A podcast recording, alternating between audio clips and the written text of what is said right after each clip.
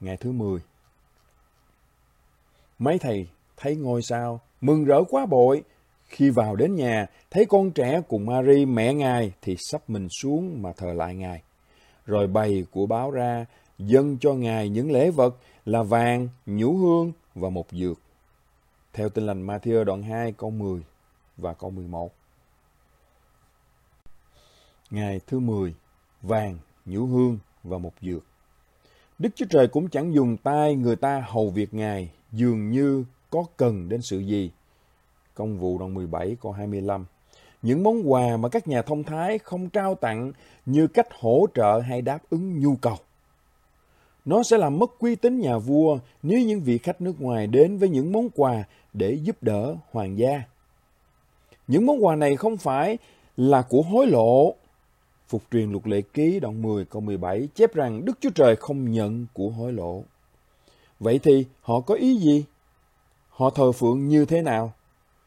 Quà tặng cho những người giàu có đầy đủ, phản ánh và khuếch đại mong muốn của người tặng quà để bày tỏ rằng người được tặng tuyệt vời như thế nào. Theo một nghĩa nào đó, việc tặng quà cho Đấng Christ giống như việc kiên ăn, việc từ chối điều gì đó để tỏ ra rằng Đấng Christ là giá trị hơn điều bạn đã nói không với nó.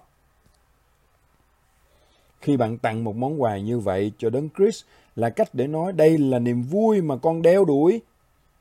Lưu ý rằng Matthew trong đoạn 2 câu 10 Mấy thầy thấy ngôi sao mừng rỡ quá bội. Không phải là hy vọng có thêm bằng cách đổi chác hoặc thương lượng một số điều khoản thanh toán. Tôi đến với Ngài không phải vì những thứ của Ngài, nhưng vì chính mình Ngài. Với mong muốn này, bây giờ tôi bày tỏ ngày càng mãnh liệt bằng cách từ bỏ mọi thứ với hy vọng nếm biết Ngài nhiều hơn. Bằng cách dâng cho Ngài những gì Ngài không cần, nhưng là những gì tôi có thể thích. Tôi đang nói một cách xác thực và nghiêm túc hơn nữa rằng Ngài là báo vật của con, không phải những thứ này.